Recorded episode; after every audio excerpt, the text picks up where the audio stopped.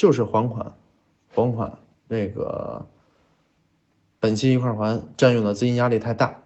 如果是三十万还好，那如果一百万呢，对吧？一百万的话，你一个月就光还信贷就三万多，小四万块钱，这样的压力是很多人是不能接受的。但是如果办出来先息后本的那种信用贷，随借随还的，可能一百万仅仅需要一个月五千多块钱就能解决。好处是什么呢？这种产品的好处是什么呢？好处呢就是条件会很宽松。只要在北京有正式的工作，啊，就可以申请。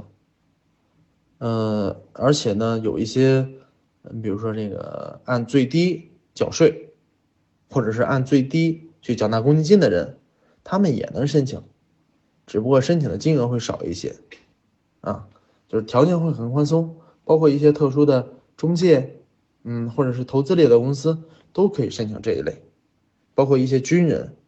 啊，没有户口本的，那军人很多人是没有户口本嘛，就是军人他们也可以申请。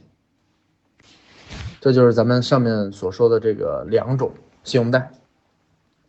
我不知道大家有没有那个听明白啊？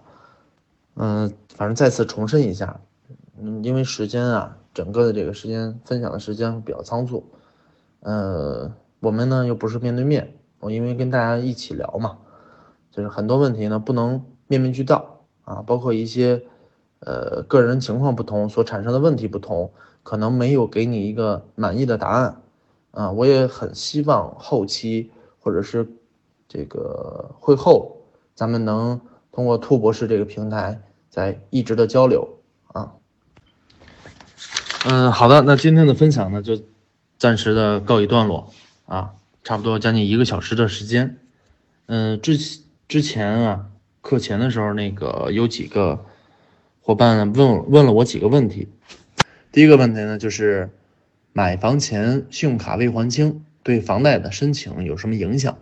这个问题呢，我们从两个角度啊去看。第一个呢，银行会看你的授信额度和当前的使用额度。打个比方，如果你的授信额度啊为三十万或者是二十万的情况下，你的当前的使用额度。已经是十八万、十九万的情况下，这样银行呢，它的审批会认为你目前的一个财务紧张，所以，呃，对你这个住房按揭啊，他会比较谨慎，或者是要求降成数，会出现这种情况。这是第一个。第二个呢是流水和收入的问题，就是打个比方，如果说你的收入很多、很足够，你的信用卡。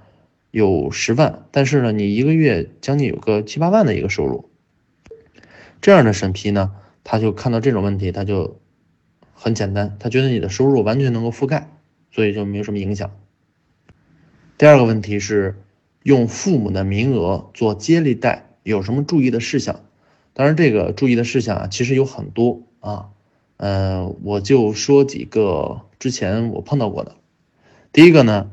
就是一定要和银行提前了解，啊，银行的政策，不管是你现在做接待的农行还是杭州，他是怎么认定父母是不是首套的，啊，了解银行的政策，这是第一个。第二个呢，呃，有一些父母有多个子女的情况下，这个后期继承的问题要提前规划啊，因为有的人做完了这个。这个接力贷后期会出后期这个这个老人过世之后呢，这个继承出现了问题。第三个需要注意的点呢，就是子女的流水啊，子女作为共同还款人的一个流水要充足，因为银行主要看的就是你的还款能力了。第四个问题是流水怎么养？想提前养流水应该怎么做？嗯，首先咱们要把这个事儿细分。你养这个流水是想做哪种贷款？抵押贷、住房按揭或者是信用贷啊？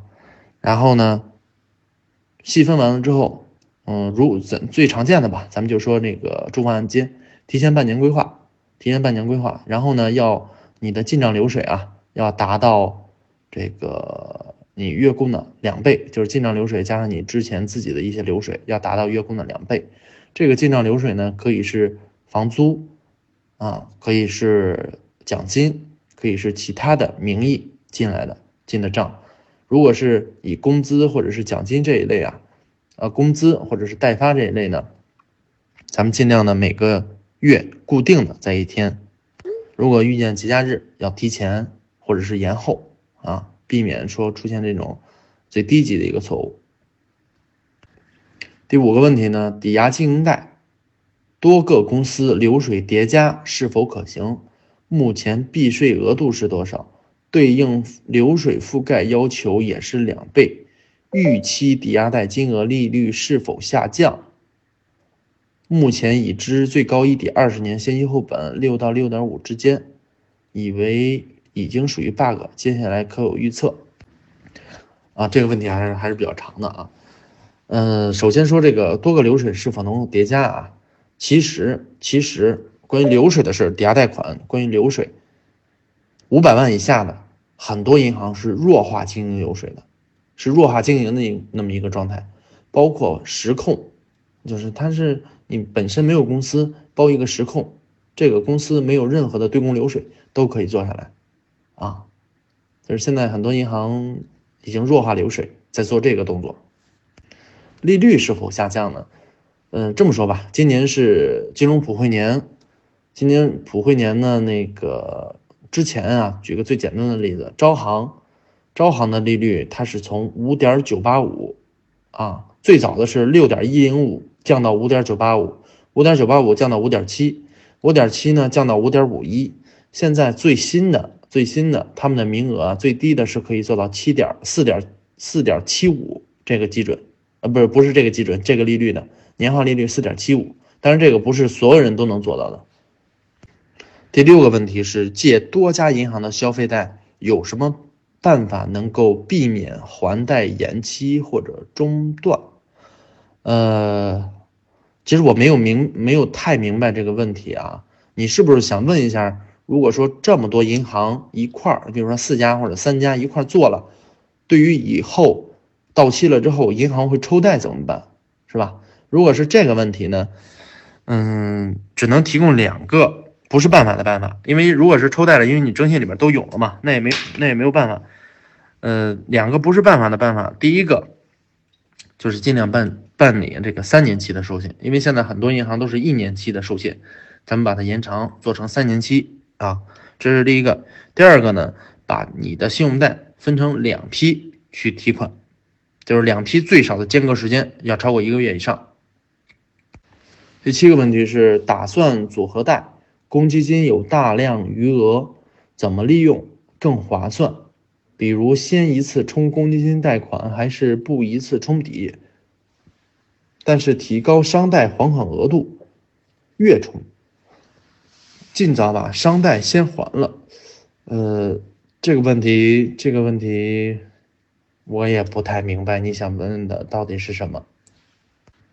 如果说是市管的公积金啊，就嗯，我就我就猜着猜着回答啊。如果是市管的公积金，嗯，贷款的额度呢，它是现在的新政已经改了，一个是看年限，第二个是看缴存额度。建议你看一下那个新政的一个标准。如果没有的话呢，如果没有的话，那个我这里有图片啊，回头我通过兔博士的平台。会发上那个发发出来。第八个问题就是抵押贷、抵押经营贷的注意事项。北京办理抵押经营贷的一个推荐银行啊。呃，注意事项呢？注意事项是这样：办理抵押经营贷呢，第一个是呃公司啊，提前布置一个公司，因为没有公司的经营贷。可选的银行是很很很少的，就是实控的银行是很少的。咱们提前那个有一个公司。第二个呢，就这个所说的这个流水啊，如果金额会比较大啊，超过了八百万以上的这种流水，咱们要提前提前那个刷流水，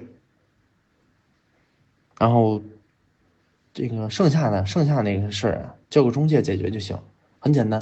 其实很简单的，然后推荐的银行呢，现在就是招商，招商的利率我刚才说了，呃，正常的是五点五一到五点七这个范围，二十年的等值本息，啊，政策要求每五年归还一次本金，但是呃可以沟通啊，可以沟通，有些是不用归还的，这是第一个。第二个呢，光大啊也是具有代表性的，光大是二十年的那个先息后本，每年归还百分之五的本金，利率呢是六点三七。第三个呢，呃，做的比较多的呢是浦发银行，浦发银行的利率呢也是六点三七，它是直接二十年的等额本息，中途不用任何的归本，政策就是二十年。